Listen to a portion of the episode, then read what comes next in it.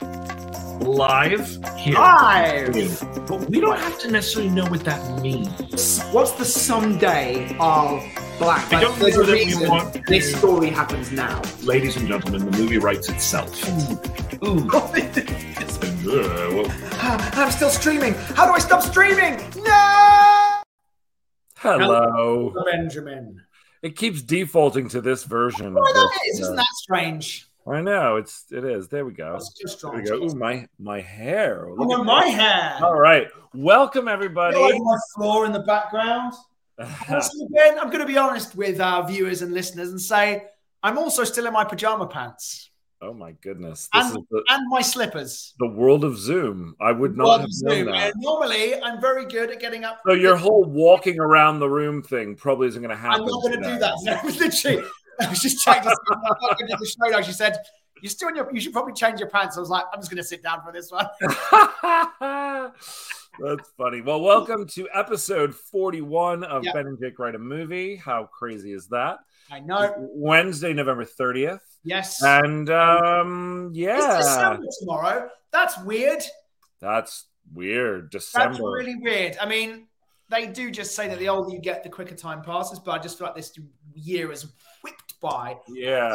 By. You know, it's funny. I was thinking about that the other day, and I might have said this to you before, but there's like, you know, how a lot of people with time, uh, specifically, especially if you deal in like science fiction, but maybe even in real science, that there's a lot of mathematics that goes into time, time travel, speed of light, all that kind of stuff, right? It's all math Yeah. based. Well, if you think about it, like when you're born, one year is literally 100% I've said this. I- I've said this life. to you. Yes. We've had this conversation. We've had this conversation. That's right. Yeah. So when you're five, well. six You months. become Yeah. it, it fractions out. So literally from a from a mathematical sense, Yes. your years become smaller. Yes. In terms of the percentage of your life. Right. But if you think Yep. about time and speed and the Yeah. way all of that works, it makes sense that one year today feels less Yes. than one year back Yeah, then. no, absolutely. Yeah. Just of when you think about it in terms of memory, you know, yeah, I, I, Yeah. absolutely, I agree. And know? time being also a human construct in that sense, you know. yes. Um, so it's it's it's a, that's a whole other thing. That's a whole other thing. Um, so what it's should we talk interesting. about today before we? I just I, well, so there's two things I'd like to talk about today before we jump into our actual um, outlining work. Um, one is um, one's a little bit more of a kind of oh, what's the right word? Um, something that we actually have discussed and and even touched upon this morning, which is how, as a writer, do you maintain your drive, your ambition, your passion totally. um, over the course of a career? Yeah, it's. Um. I was going to write a blog post about this. Interestingly enough, it's funny you say this. and Yeah, it's and it's and it can be long term over the course of a career. It can be how do you maintain your enthusiasm over the course of a script. over a single script, sure. I mean, we are sure. we are in development on a project. We talked about this the other day. That has been two years Mhm. in development from initial concept to today, Yeah. and Yeah. two drafts of a screenplay, and it was a pitch as well.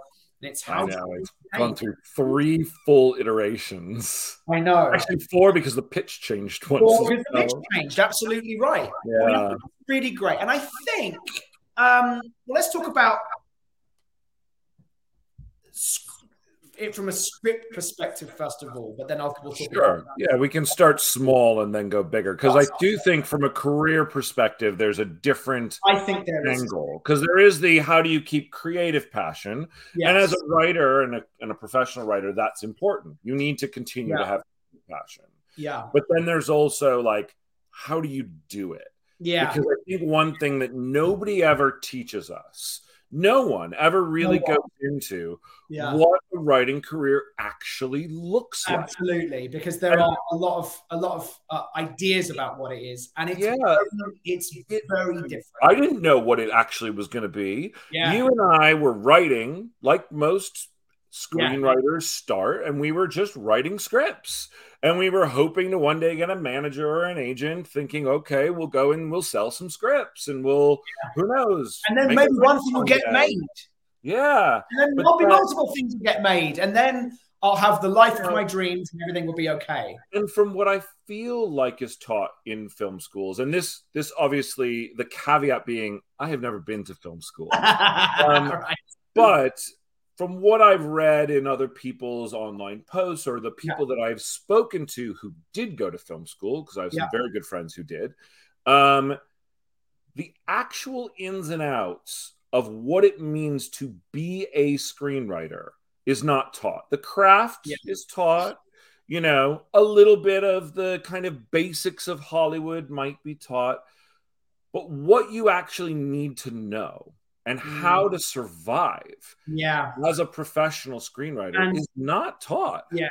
And it's derek kolstad i can talk about derek a lot on this show but he once said and i really liked it when he said it because i was like yeah. He said you work hard so that you can work hard. And i always really liked that because it's like yeah there's never this moment where you stop hustling you are always going to be hustling yes. as a screenwriter. You just are. As a TV writer as well. Yes, it'd be great if you get on a show for however long. That's great. I mean, how you need your next show. You know, yeah. but you, at some point that show's going to end. And is there a version where you know there are incredibly successful screenwriters who have enough money to live off for the rest of their lives and their families. Yes, totally. There are. Those people are still hustling too. Those if people want to keep working. They yeah. want to keep working because actually you need that. But anyway, it's this aspect of constant hustle. Mm. Um, and bringing it back to the concept script wise, but then kind of building it out actually from from a kind of idea of that. It's like you have to find the things that you love. Mm. And we had this this morning. We yeah. both came this morning. I was feeling a bit down, a bit blue. I've not been sleeping very well, feeling a bit anxious about various things. And um, we had a little chat about it, which was really great. One of the great reasons why talking to your writer friends or partners is so mm. great. So you can go, hey, I'm feeling this way, blah. And they having go, yeah. that community, having a writing community is so important. And you yeah. have solace in that. And then mm-hmm. what did we do?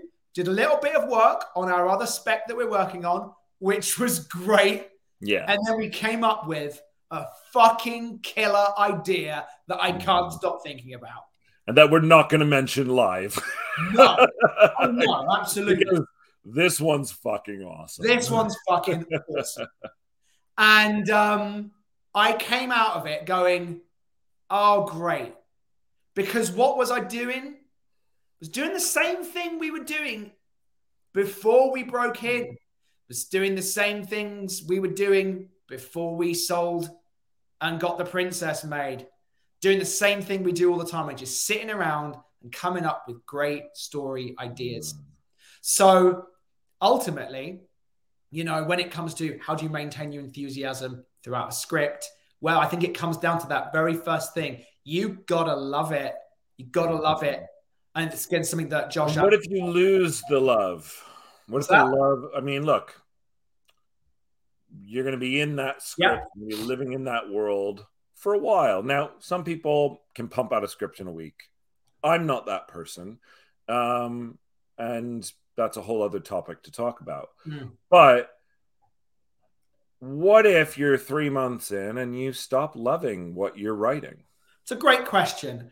I mean, I think there's a I think there's a couple of things there. The first thing is is it's okay to be uncomfortable with something, and I and I, I think it's important to to recognize the difference between oh this is difficult and I don't know the solution. Right. We actually and touched on this a little because somebody did. asked us a question once before. We yeah. did, and mm-hmm. also I actually don't like this anymore. Right. And and I think you must ask yourself very seriously: Is it just that I'm feeling uncomfortable because I don't know the answer, or is it, you know what? I actually don't think this is a good idea anymore.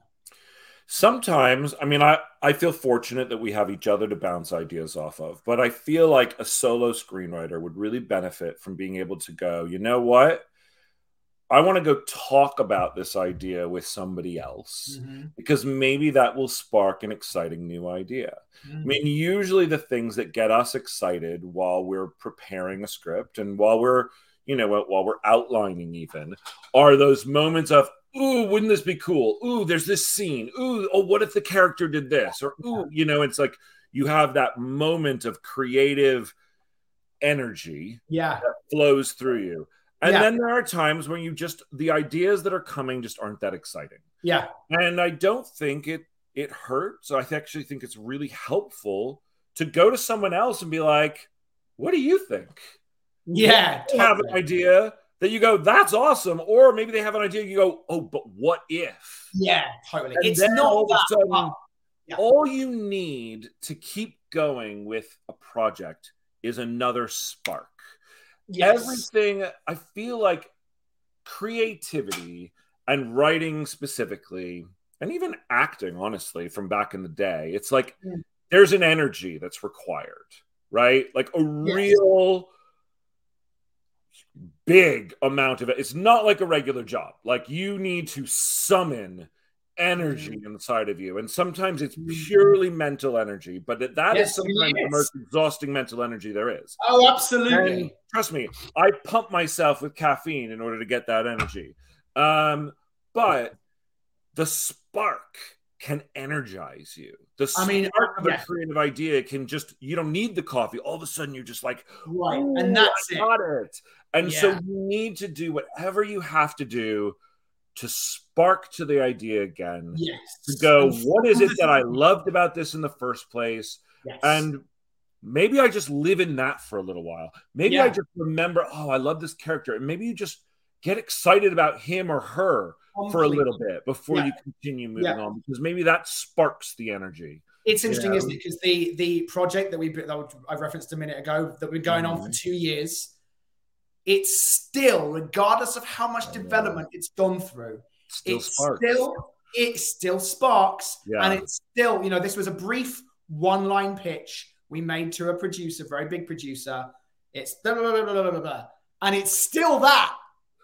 It's Mhm. still that, even though it's Yeah. looked very different over the last Well, years. and we've asked ourselves about it. We we've asked ourselves because we've gone through so much development on it. What is it about this that we? What is it about the idea that we love that gets us excited to write this movie? And thankfully, the producer has never pushed us away from the thing that gets us Mhm. excited about Mhm. writing the movie. Yeah, If he had, I don't know if the spark would have stayed. I But agree. because the agree. the story that we want to tell, at least in its kernel, exciting, spinning energy form, Yeah. that's still there. Absolutely. And that so That's so it. that's what gets us going. Okay, well, if Yeah. we're not going to do it that way, how can we crack it this way? Because we Yeah. still are excited by it. totally. Totally. Um, but there are movies, and we've we've started scripts where you just go, I thought this was a good idea, and it sparked when it was an idea. And then when I actually start to break it down and look at it from a bigger picture, scene by scene, structural nature, who are the characters, that spark starts to get It does. smaller and It does. smaller and smaller. Now, then, again, what's interesting is I think it's okay at various points to go, I haven't got it. hmm I thought I had it. I've got something, but I Right. don't have it yet. And what you do in that moment is you jot it down in a file, you put it away in your computer, and you forget about it. Yeah. Yesterday, we were talking. I can't even remember how we got onto the subject. Cannot even remember. Yeah. And brought up this idea we had last year Sure. that was incomplete. We had an idea, we had a concept Yeah. for a movie, blank with blank. And we were like, yeah, there's something there. We couldn't crack it, and it wasn't right. And then yesterday, I re brought that up again today. I re brought that up again. Said, oh, what if it's this, but with this? You're like, no, it's, is it that? We'd thought about it overnight. We came to it today. We were like, what if it's this? And then we both just got like, Ah! that's it. That's, That's it. it. That's There's the spark. There's the spark. There's the spark, Yep. and that's the big movie version of this idea. Yeah. So if it's not happening, it's okay. I mean, Put it again, away. it's it's those two things. with it, right? What's the difference between going, I'm uncomfortable with it, uh, let me just keep poking around it and going, oh, it's actually that, or Right. go, let me put it in the drawer, forget about it, and then Mhm. one time, I mean, honestly, there are elements of this script, excuse me, that we're working on right Oh, now. that have been in other things, absolutely. in other things. we we had an idea that 100% we've taken and look writers do this all the time you steal from yourself but Mm. subconsciously. Oh. and then you go oh that's in that other script. Um well, you that wasn't in the other. oh i really liked that. I really liked that scene and somehow i've managed to bring that scene into this. But i want to switch gears because it's been 50, about 15 minutes and i know we don't want to go more than half an hour on these Yeah, topics um, because I do think it's interesting and important to talk about sustaining a career as a writer. Yeah. Because I think most people, although I'm sure there are plenty that love their day jobs that may watch this and go, I just want to write scripts on the side. I or I just want to write a novel on the side. And that's just that's totally fine. Yeah. Most of us, I think, start screenwriting because we want a career in movies. Um, and we want to write uh, professionally and have that be our day job, right? And I think that the thing that um, it's really easy to um, start to get depressed Yes. in in a writing career It- and it- for a lot of reasons and i think Yeah. that what people you know eh, don't tell you um is how many no's you're going to hear and in how many ways and that the the desire to persevere has to be stronger than the desire to feel good very interesting, very interesting way of putting it. Yeah. Um, and I've talked about this at some points in the past. I can't remember if I've, if I've ever talked about it on this podcast. When we first became involved with the WGA, the Writers Guild of America, our union, go to various big union events. Mhm. Typically, when we might be talking about various negotiations or having big town halls with our with our elected leadership. Mhm. And sometimes I would look over at these old, seasoned writers, not necessarily old in age, but old in Yeah, experience. been around a while yeah Been around a while. And I just kind of feel like they just had this kind of like Hollywood had beaten them down. Mhm. And they were just kind of cynical and all the time, not all the time. Again, it's not not not targeting out specific people. We just kind of got this energy of just like, ugh, so fucking hard. yeah it's Because- hard it is really hard. It's a really hard I- career to be in.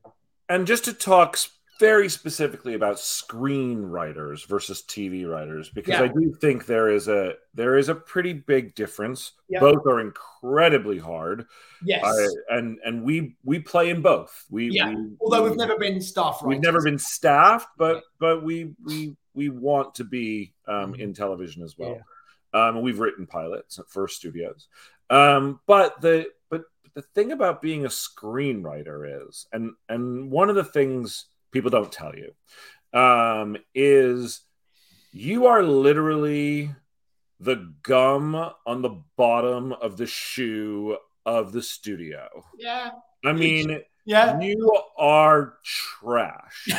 and and it's like you go, but wait a minute. And this is the attitude I think most screenwriters take at first because you go, well, but there wouldn't be a movie without me. Mhm. I came up with this idea. Yeah. I wrote that first script. Yeah. I sold that That- script to you. That movie, that's my idea. All you people have jobs because of me. And they go, fuck off. I mean, right? Yeah. They That's do. the They buy, they buy they buy your idea. Uh, the the uh, contracts are negotiated, even if it's an original spec, as if this were a work for hire. As if it were their idea first. as if it were their idea, which is important for certain things. Let's Yeah. be clear about this. Yeah. Certain union things, In, Sure. we, we talked about them at, at another point. But they go, they treat it as if it was work for hire, and then they can very easily and do uh, replace you, fire you off your own movie Yeah, and because and it's their idea, apparently. there are very few, very few uh, writers, most of whom are writer directors Yes, um, or writer big time producers right. who um, have any real Yes. clout when it comes to Yeah. their projects. Now, what's interesting is like, you know, um, there are writers who will produce other people's things and actually have more say and more respect on those other things than they will on their own projects, which is bonkers to me, but whatever. Yeah. Um, and I think that you know, just just taking it from a a step back as you go. But I've I've worked so hard, so many years. Look, I've been doing this. I've been doing this twenty years now. You work so hard to break in, and it and for us, for screenwriters, it's a journey. And it's filled with passion, and you're getting better at your craft, and you finally hit that thing, and you hit that sale, and you're like, I have my WGA card. You should respect me because I'm a professional writer. And nobody does. And that's it. Is that And- the the phrase that's spinning around my head? It's like you work hard and really become the best version you could be. You spend hours toiling away at your script and finding the way to get through, Right. so you can become a small cog in a mega corporation. Right. Right. But here's the thing, and, and I'm not going to dwell into the negatives because that's not what this is about. Accepting that as your reality will make you happier Absolutely. because that is how you survive is Yes. as a screenwriter. yeah. you have to like and and look different there are certainly very nice people out there but at the end of the day even the nicest producers and the ones that we consider friends have to accept the reality of what a writer is as well Mhm. i we're we are two projects with a producer that we've known our almost our entire careers. We love him. He's a great guy. If we got fired off of one of those movies i would not be surprised and i would not hold him responsible. I'd be disappointed. Mm. but i Yeah. would but but there is just a reality to this business. And i think that that is something that is not taught. How do you handle that kind of consistent Yeah. like like pushing you down, Pushing down. and, And, yeah. and still have the desire to keep doing it and, And- also to go through years of maybe not getting anything made yeah. to go through years of not maybe getting anything sold Mhm. to and and to to come back and go well i'm going to write my next script And I'm that's it. And that's why I want to bring it back to why I feel like that's what it comes down to. It's starting this conversation because at the end of the day, what happens is you come back, you Mhm. find an idea that you love that creatively fulfills you, yeah and that is why you keep getting up every day. Doing this is to explore those stories. Yeah. And yet, also, I think there does come a time whereby you're a professional screenwriter. It's how you earn a living. Mm-hmm. You have a family, you have a mortgage, you have car Mhm. payments, you have kids. I'm talking about myself. Um, and and there comes a time where you also have to go, not only do I have to persevere, not only do I have to continue to find that spark, Mm. but I also have to find a way to not be anxious about where the next job is coming from Mhm. and not be um, continually obsessing over the um, the the career parts, which there are many, and and do come back to that spark. But I think that the way that you do that is through this kind of essentially a paradigm shift. Yeah. Which is, and you've said this before, I am not my screenplay. I'm not my idea. yeah, So it is never personal. Yeah. That, that's the first way, right? Um, the second way is by writing as much as you can or coming up with as many ideas as you can, because ultimately it does it at a certain point once you've broken in, a lot of it is a numbers game. How Mhm. many how many projects can you get out there so that Mhm. you can just eventually set something else up? Yeah yeah, Um, and then also I think that you know there is a something to be said for the way you live your life as a screenwriter. You know, you go into screenwriting thinking I'm going to make it big and I'm going to live my dreams. Yeah. And that this is going to make me happy. Right. And I think what I've come to it's interesting. I have the poster of the princess up in the background over here. And I thought I was going to achieve some kind of other feeling mm. when we finally got a movie made. Mm. And I didn't have that feeling. I had a moment of going, excellent. But then it was, what's next?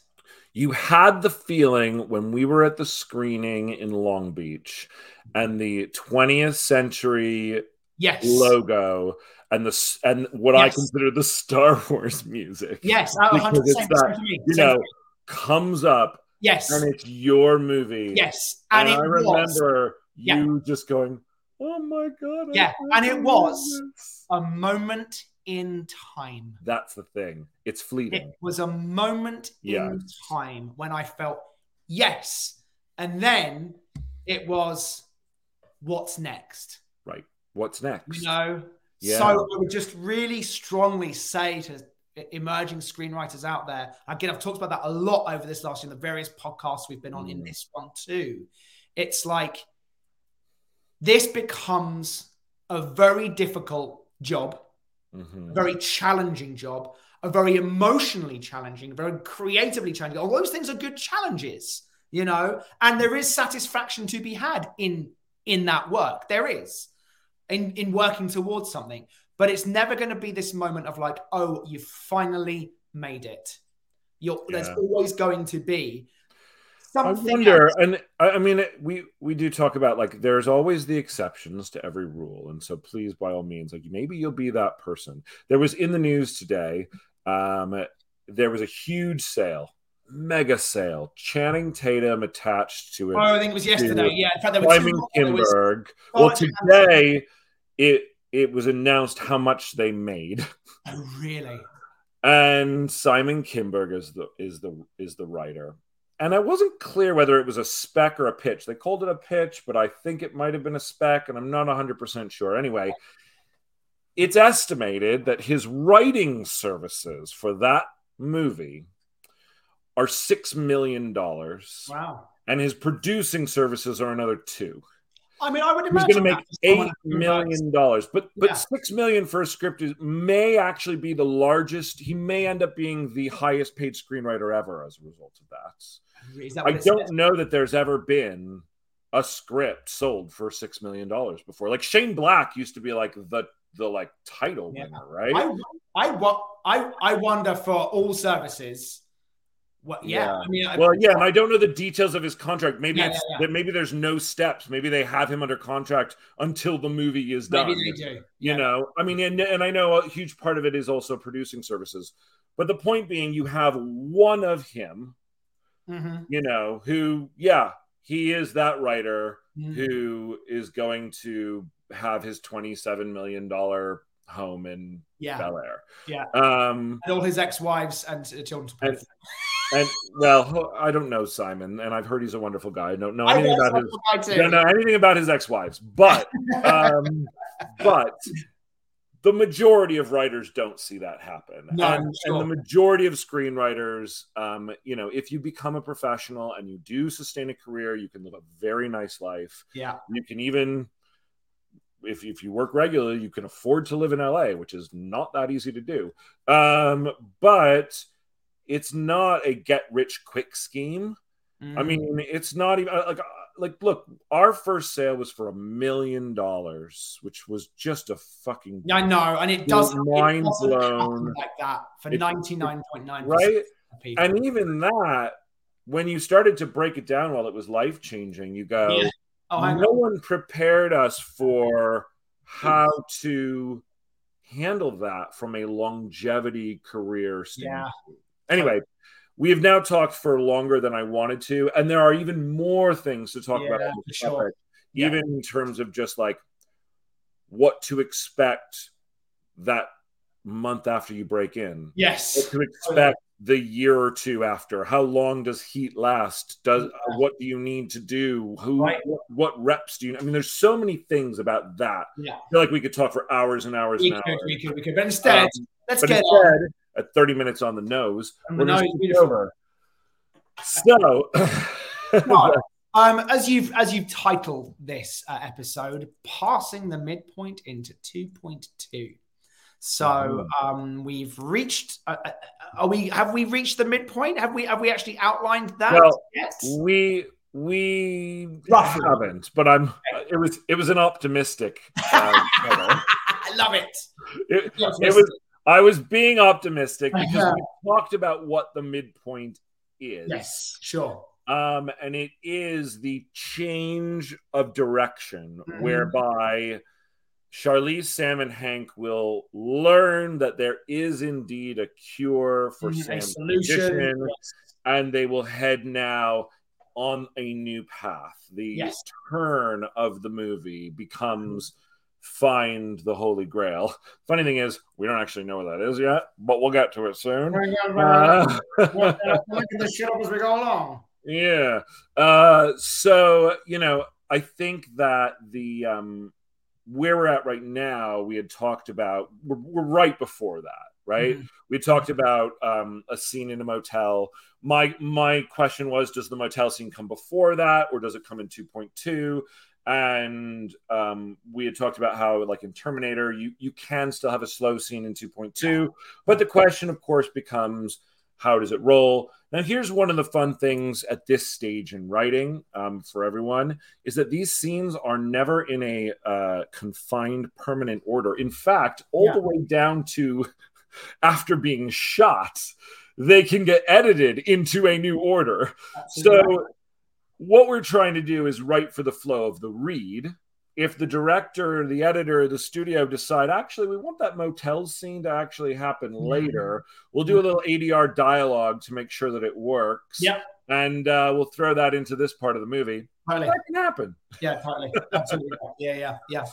Let's So- go and open up our document and uh, yeah let's do that so um for for all of you who may be joining us just for the first time or maybe the second or third time but haven't subscribed yet go and, do, go, do, go and do yourselves a favor.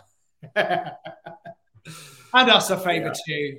yeah, So that you subscribe subscribe to our channel. subscribe to our channel and we have we have a regular drip of people coming through, which is great. So Yeah, we do. You know, honestly, like I I'm very pleased with um the audience and the audience's responses so far. You know, we love your questions, by the way. We're always open to them. I'll just Please remind people, please. Yeah. Um, they make great talking topics for They the beginning of next episode. indeed. Um, so Okay. Um Let's, so we- let's, let's, let's touch about what's happened previously. So there was this biker bar moment yeah. where Hank and Charlize are in this bar looking at the food menu. Charlize orders a burger, extra char, still like that. They get to know each other on a This is broad. I don't we we kind of probably want to dig into that a little before we write that scene, but Mhm. that is what it's going to be. Yeah. And that's kind of goes to like that's the scene where Charlize and Hank are bonding in a way they didn't realize they might bond. Yeah, totally. Yes, You know? yes. Great. Sam returns. What the hell kind of withdrawal symptoms are you going through? Charlize explains that she's transforming into a demon from the inside out, but not just any demon. Some asshole fucks with Sam. Hank tries to defend, but the guys got buddies. Then Charlize steps in. She can't help herself but be aggressive, which is her natural state. A fight breaks out, and it's Charlize letting out her demonic anger fully. This is the moment where her flaw causes them trouble. She transforms into her demon form, and this will be the first time Sam sees it. Someone records it with their phone. It ends up on a live stream on TikTok. They tear up the place and get the hell out. Cool. Yes. So what we had said next is we're going to do motel. We're going to go back to the biker bar where Zod's going to show up. And I think what could be interesting is that he finds they, they get video footage from the security camera and they know what they see Sam and them leaving the bar and they know what Mhm. car they're headed in. And Yeah, sure. Yeah, okay. Cool. I mean, they're kind of doing their own investigative work, doing your own yes, demon Um, investigations. demon style investigate. It would be cooler if we could find a demon way of doing it. I mean, is there like, ooh, like, is there a thing where they can like put their hand on your head and like read your fucking mind or or? Well, yeah, one of the things I found out yesterday was uh, in the kind of interrogation scene. Is that an ability they have? Like, I can make you tell me anything. You know? right. But I'm thinking like like that feels very Obi Wan Kenobi to me, or like hypnotism. But is there like a Mhm. dem- like what we think of as demons, almost like a half style like semi possession, or a Sure, semi like Yeah, yeah. well into you? I can like read your yeah, that would be really interesting, isn't it? I'm, I'm just thinking of Charlize has those flashes. Remember when she gets hit with that energy that she actually has visions of who Sam is. mm, mm. Um, is there something about connecting to someone's soul? yeah, the concept of clarifying these rules, isn't it? Um, perhaps yes. Um, What is Charlize? Is Charlize keeping watch here? Do we have a cool moment I think so like. Does Charlize not need to sleep like like like the Terminator? you know, Well, yeah, I mean, I don't know. That's a good question. Again, rule. Yeah. Um, you know, shitty. yeah, yeah, Um, great. but I but I do want to think like well, here's an interesting question. Does she call her boyfriend to check in? To say that she's okay. Maybe. That's oh, you mean Charlize or Sam? Yeah, Charlize. I don't know. I don't, I'd, I'd buy Sam doing it more than I would. Yeah, we don't really need Sam doing it. Her boyfriend was an asshole who was getting her Yeah, shoot sure. heroin. I'm not interested in Sam's boyfriend at all. Let's never see him again. Fine, that's Um, okay. Um, I don't think I need Charlize doing it because she kind of felt like she was this aspect of okay. Well, let's just let's just talk about it for a she second. cares about him. This is what we decided. Yes. That while she's having to pretend to be something she's not because she doesn't think that anyone will love her as her true self, Right. she is forcing herself into this relationship. That doesn't mean that she doesn't care about them. It just means that that's not the right relationship for her, basically, right? Yeah, sure. Like she's not going to go back to him at the end. Doesn't mean that when their lives are at stake, she wouldn't potentially sacrifice something Mhm. for Yeah. that. yeah. And we need to make sure that we believe that because when that darkest moment happens, when that Sophie's choice happens, we need to believe that it's going to We be to hard. believe that. Yeah, sure. Okay, let's let's have that then. I think that's I think that's nice. I think Like, does she feel bad? Is being around Sam and Hank, being a- and being her authentic self, also bringing out some of this empathy that was that is truly who she is as a demon? yeah, I like that. is there an aspect of her going Yeah. i'm sorry i i know i ran out it wasn't Mhm. cool of me i'm okay and i don't expect you to ever forgive me Mhm. but i just wanted you to know that like whatever it is Yeah, like yeah, like on a, on a phone you know Is there any way that, that that an element of this could be set up in the previous scene between Hank and Charlize? maybe You know, right she calls boyfriend. Yeah, yeah. Which, you know, it'd be really funny too, is if like she uses language that she wouldn't normally use around him, or she talks in a way that she's never talked to him before. Yeah, sure. Almost as if she is being her authentic self for the first time with him on this phone call. Yeah, totally. Yeah, okay, that's interesting. You know, um, which is part of maybe what Hank tells her, but but I it's a little early in the movie for and this is why I was like, I feel like we need a, a, a softer moment on the second on the back nine of the movie. So a Mm. little early for them to be like changing each other's lives. no, like, I agree. you know, like Yeah, we're up John. McClane and you know doesn't have that real soft opening up moment until Yeah. later on in Die Hard, you know. Sure. Um yeah, and it's yeah, it's so yeah.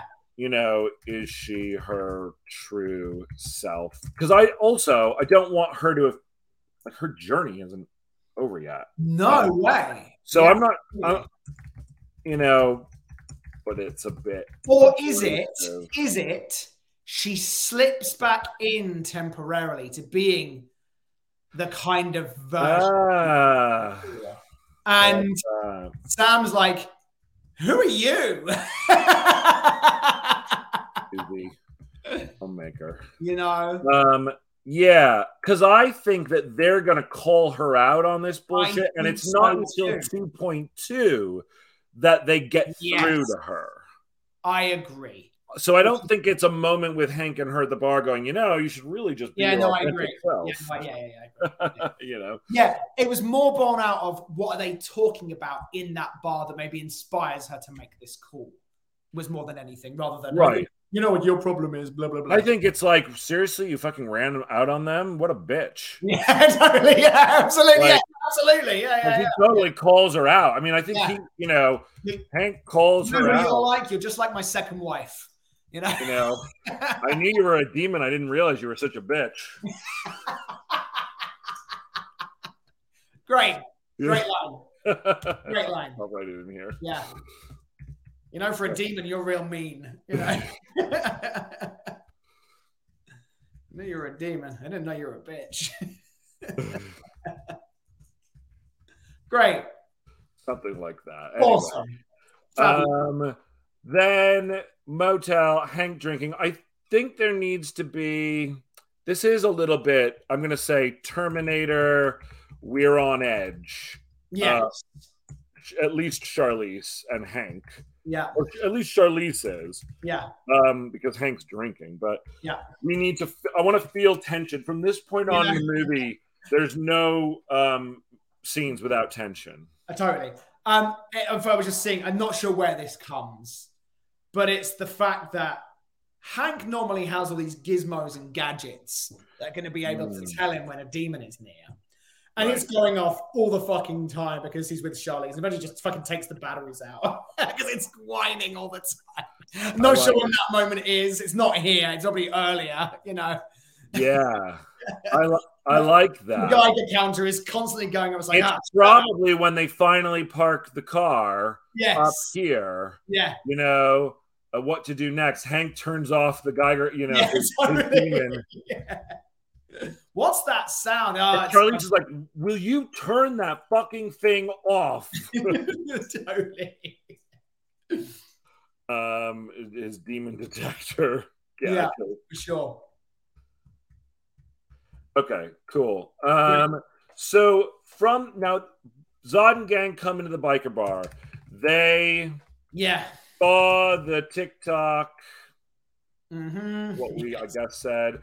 Um, Zod goes to bartender and does a demon trick Does a demon trick.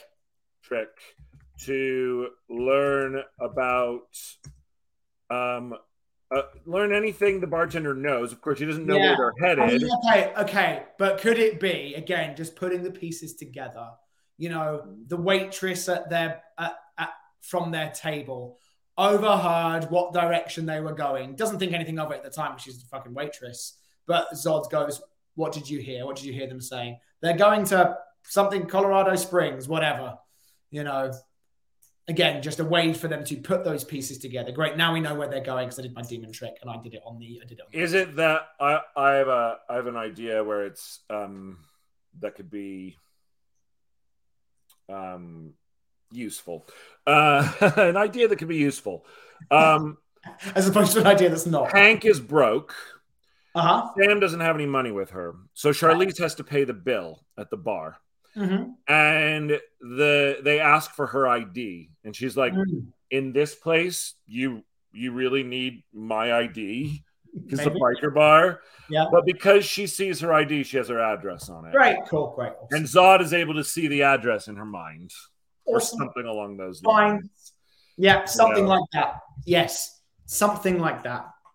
And you could do something really cool whereby is there a way to see him going into her memories and actually, Yeah, I mean, I, like that's a visual thing. I think a director would have a lot of fun with. yeah. You know, absolutely right. Yeah. Like Yeah. he goes in and like he's there looking at the you're looking at the ID. he's like the- in her eye. All of a sudden, it becomes a POV, a Yeah. POV view, Yeah. but it's Zod now in that POV.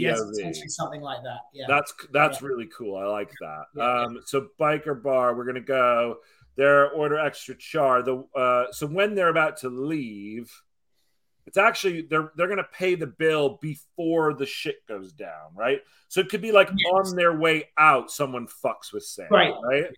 Right. Um, Charlize asks for the bill Mhm. Because Hank is broke Yeah. and Sam has no cash. Credit cards. Yes. Um, the waitress slash bartender, depending on where they're sitting, Mhm. um, asks for Charlize's ID, yeah. which is funny considering where they are. Yeah. And we think it's a joke, but then it comes back. And I love that. I love when you set something up that feels like just like a joke in the scene. Sure. Um, and Yeah. especially because she's a demon, like Hank could make an offhanded comment, you know, something like, "Oh, you know, what state is that in? You know, seventh seventh level of hell." yeah. Yeah. I like it. You I like it. I like it. Um, great. Um, something like that. Anyway, Yeah. bad dialogue, but we'll get Bad better. dialogue. We will tweak it when we get closer. Yes. Um, you can see the address in her mind. Now they know. Now they know where to go. However, I just fucked something up. What did you? Um, It's okay. It's okay. What? I'm gonna. What I'm gonna. It might be too complicated, but I'm gonna. I'm gonna. I'm gonna pull back for a second. Boyfriend is where she lives. Okay. But what if we establish in the beginning that she hasn't let her own apartment go? Mm-hmm. Partly feeling like that's part of Charlize not letting go of who she is, Mm-hmm. but she's living with boyfriend because she's trying.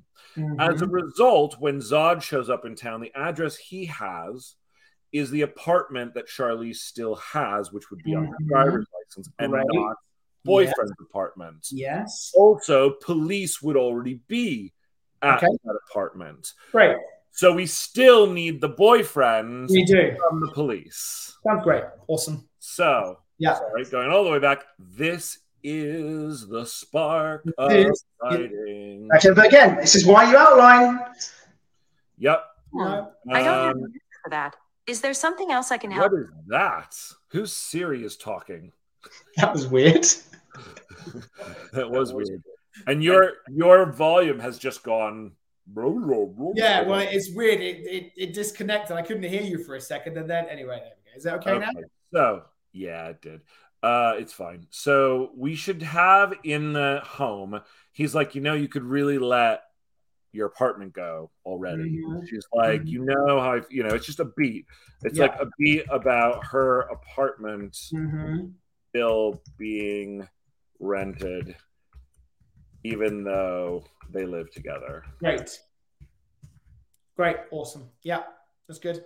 And also, the FBI inside her apartment pre bookstore will mm-hmm. give us really interesting insight into also that other side of Charlize. Yes. We'll get to see the version of her apartment, which we had talked about before this empty, stark, weird. And the FBI is going to be like, who the fuck lives here? Yeah. Great. There's no Right. mirrors Right. at all in the entire apartment, not a single fucking mirror. Yeah. Yeah. Isn't that weird? Yeah. Great. Right? That's cool. Very cool. So we're going to go to from here. We're actually going to go, I think, to them pulling back into town. For some reason, I imagine there's a bridge. I don't know why. I see this as a quiet little town Oh yeah. where there's like a bridge over Totally. the river, and Yeah. they're kind of like driving in over the bridge, and they're entering into this beautiful little like one main street with Absolutely. a It's exactly the way I see like, it too. Oh, okay, cool. Yeah, yeah. So interior, exterior car. Yeah. Um, what are they driving in now? I have no I idea. I can't remember. Just whatever it is, and we'll, we'll figure it out. Yeah, it's the It's a um, car. old Chevy, in a car, Ben. An old Chevy, I guess. Fine. Um, so old Chevy day. Yeah. Uh, the gang pass over the cute bridge into and actually this could be funny too because like Hank's like, you live here, like. Yeah. I never imagined a demon would choose to settle down in fucking Springville. Yeah, Absolutely right. um, Springville, Colorado. Springville, Colorado. Pass over the Cute Bridge into Charlize's town. Um, Hank um, jokes about it being so not demon friendly. Uh, it's not like there's a lot of bad people doing bad things in this little town. Totally. Um, Exactly why she chose it. Yeah, completely. No demons showing up. hmm Actually, that's interesting. I get I get a little more exposition through character. Oh, you're right. Yeah. Okay. Right. Then we they pull up to the bookshop. Yes. Ooh, the character from the from the Yeah, I was going to scene. say earlier She on. totally needs to show up and see Yeah, Hank and yeah. Sam. Yeah. Totally. And it's like, I heard you just, like, you know, Ted said you just ran off one day. And let's be clear, this is her bookshop, right? She owns this place. Oh yeah. Yeah. Totally. Yeah. Um, exterior bookshop, bookstore, Mhm. uh, day. Mhm. As they are unlocking the door, who walks up? Um, you know, talky friend. you know, Um, talkie friend, talkie friend number one. Yeah, I can't I can't even remember what we called her earlier. Um, she's talking friend number one, and she won't shut up. Who's this guy? Her new boyfriend? Who's this guy? New Mhm. boyfriend? Mhm. Um, she heard about now. How many days has it been? Three, four, tops. Yeah, four. it's not been like he went away. Yes, She wouldn't have heard about you know Yeah, what no. happened. Uh, two Yeah, other she- guys. Would she even think that Hank was a new boyfriend? Maybe not. Uh, maybe she thinks they're family. Actually, that's kind of thematically. Yeah, sh- yeah, interesting. Okay, yeah, yeah, Guys, family. yeah. Um, That's my you know, yeah, something along those lines. They get rid of her yeah. and go inside. So now we have in the previous scene, earlier on in the bookstore, um, she goes to this old tome and discovers the the prophecy. Yes. I think we go back to the prophecy, and what she realizes now is that at the end of the prophecy, there was something that they never paid attention to before, which Yeah. was the instructions on how to reverse. In parentheses, in order to read, yeah, mate, yes, perhaps, or it, or, like or it references, yeah, yes, perhaps. Yeah, what's the right way? because this book what isn't like I feel like this book wasn't written by it's not like written by the devil. I think it's written by Yeah, I don't know who wrote it, but it would be like again, it's not like specific religious, and yet it does contain the prophecy of the bringer of darkness Mhm. and and how it will all lay out yeah, in a kind of Nostradamus-y elusive way. Yeah, sure. Um, is there? I think there should just be another part of the tome, whether it's in this page or in the next chapter or whatever it is. yeah, something. It's something that Charlize didn't look at, but Yeah, is there a way for her? Because I think this is what I what I would need. I would need her to. Why does she think this is here? I've brought everyone all the way back. all the way here because here's where I think this is where I read about the prophecy the first time. Instead of bringing the book with me, I totally buy it. Yeah, I do Instead too. bring the book with me, I go Yeah. straight for Sam because I'm going to kill her. I'm going to Yeah. stop this prophecy Yeah. right as it is. I didn't read the addendum. the fine prints. Nobody fucking reads the fine prints. It's actually quite funny if this was a comedy. Um, you didn't read the fine print? Who the fuck reads the fine print? Mm-hmm. Um, no, but but what I didn't read was the part about how to reverse the spell. yeah, I mean, Why does it's Charlize not, think? it's, it's not phrasing it like that though, is it? Because it's like I just I, I the note is I don't want Charlize in any way to appear to be stupid. You Well, I, that's the thing is I don't think she's a demon. Reversing the spell was never something that she wanted that she would have cared about. Why would a demon ever have any interest in that? Yeah, something just doesn't quite fit right, and I can't put my finger on what it is.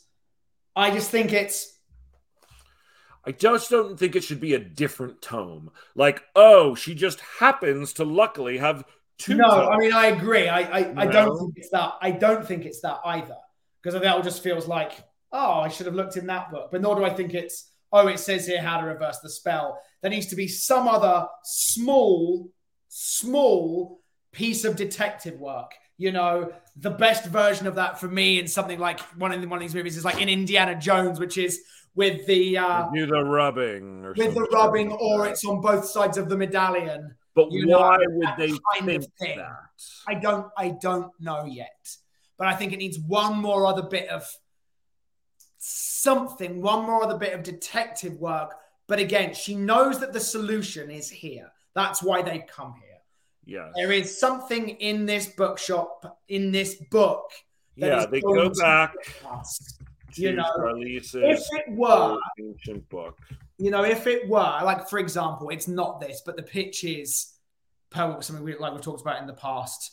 You know, um, it's about it's not ley lines, but I'll use ley lines as a placeholder. But I've got this other book on ley lines. you know, I don't think I because you could go to any. I mean, like, I don't want her to have two special books, and I don't want it to be as simple as we could just go to the public library. yeah, no, you know, like it's she has an ancient book that is part of her ancient collection that is Mhm. specific to her. There is nowhere else in the country that she could go. They are taking a huge risk yeah, coming back to this town right, only because there's this book here. yeah, that's right. So something in this book she believes will give her the answer.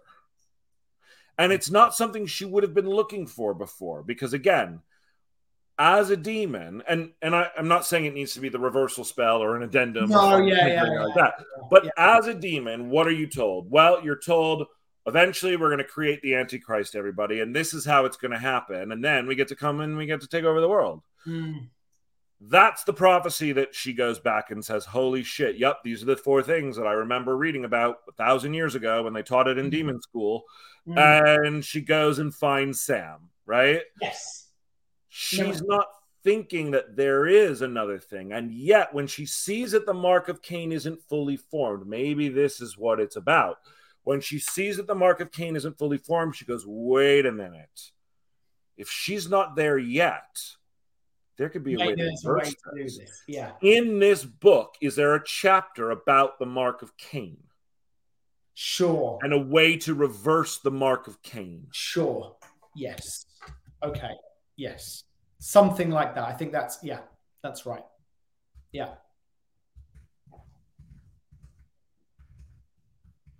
Because if the mark of Cain doesn't fully form on her, she won't become the Antichrist. Because that's what has to happen in the prophecy. It's a way to stop the prophecy from coming true. Right. Yeah, yeah, yeah. So we need to stop the mark of Cain from growing on your body, basically. Mhm, mhm. And it's during, so while they're there doing that, we go interior Sam, uh, Charlize's real apartment, Yeah. Charlize's real home. An FBI guy is there.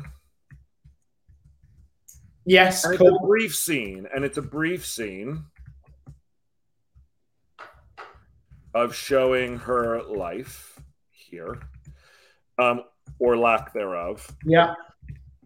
And then what they will find is like some sort of thing that shows that she owns this bookshop because it's her apartment.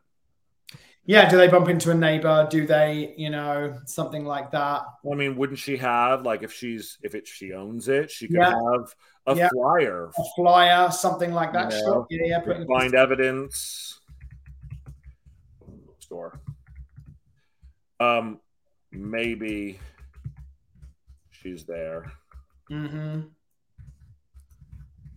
sure they call it in and sure enough a cop drives by and sees the car the old chevy outside Yeah, Right. And then we're going to get to our midpoint set piece on tomorrow's show. well technically that is the Yeah, now. Great. because the midpoint is they just found it Yeah, great. And so we did. We passed. We got through the midpoint turn. We Yes. know where we're going next. Actually, we didn't. Because you know why? Why? Going, hold on. I just have to do this. Bookstore. Hold on. Bookstore day. The chapter says Yes, where correct. they need to go next. Right. And we will figure Yeah. that out tomorrow. Right. Good stuff. Well, you know, again, interesting. And again, I always look at the amount of hours we spend on this. We've we've gotten through this in basically a week's worth of work at a 40-hour work week. with hap- with less because we've been doing all these Yeah. extra things. So yeah, yeah. Yeah, speaking of which, we still need to um, decide or find um, someone to be our guest speaker this week. We should. Uh, Oh, we out to- do, don't we? Yeah, we'll figure Yeah. that out. Yeah. yeah, we've got a really fun one coming up next year, but they can't do it till next year, so you all have to wait Yeah, yeah, and yeah, we'll find out. If we can- Um. Anyway, and if we don't do one, it's not the end of the world. It's nice. I like them, but it's not the end of the world. yeah, it's not the end of the world, but I like them because they're fun. All right, everybody. Thank you for joining us, everyone. Thank you for joining us today. Super fun, and um, we'll see you again tomorrow. See you later. Bye bye.